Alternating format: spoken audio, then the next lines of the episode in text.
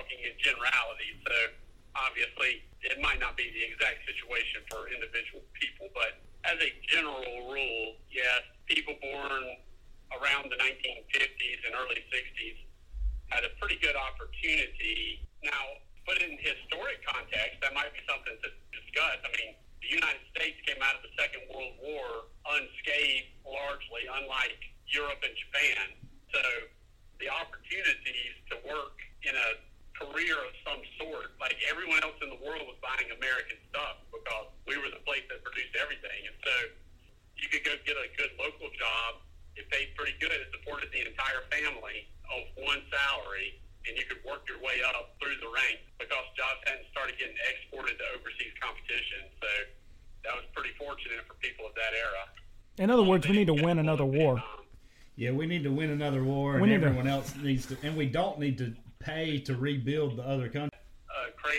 Like Hitler was able to persuade the country to follow him because he claimed to have an answer, and they were trying to keep from another character like that. Well, Napoleon really did the same thing in France. You know, their economy was shambles, he rose to power. And It seems you know, it so- seems like when people when the economy is bad, people are hopeless and they're looking for someone to fill that void of you know give them hope, and that can kind of lead the door open to these colorful characters you're mentioning.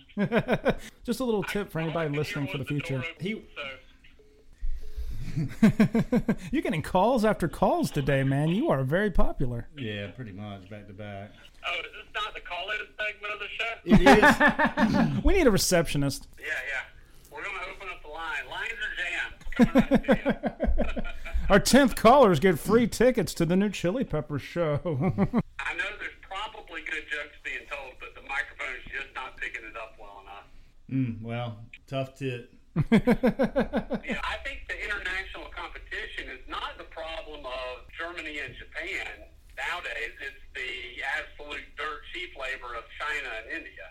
Yeah, in other words, slave labor. That's the way I view communism. It's like, oh, okay, you want us to produce something? Fine. We'll, we'll bond, we're bound our people to it. You know, well, we'll produce what you want at the expense of our own labor, and we will collect the riches from that as a government. And we support that. Like I've always said this: communism works when it's supported by capitalism.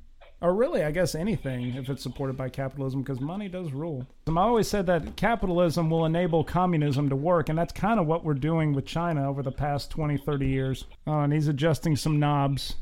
The knobs are turning. Okay. Is, that, is this better? That's better. Okay.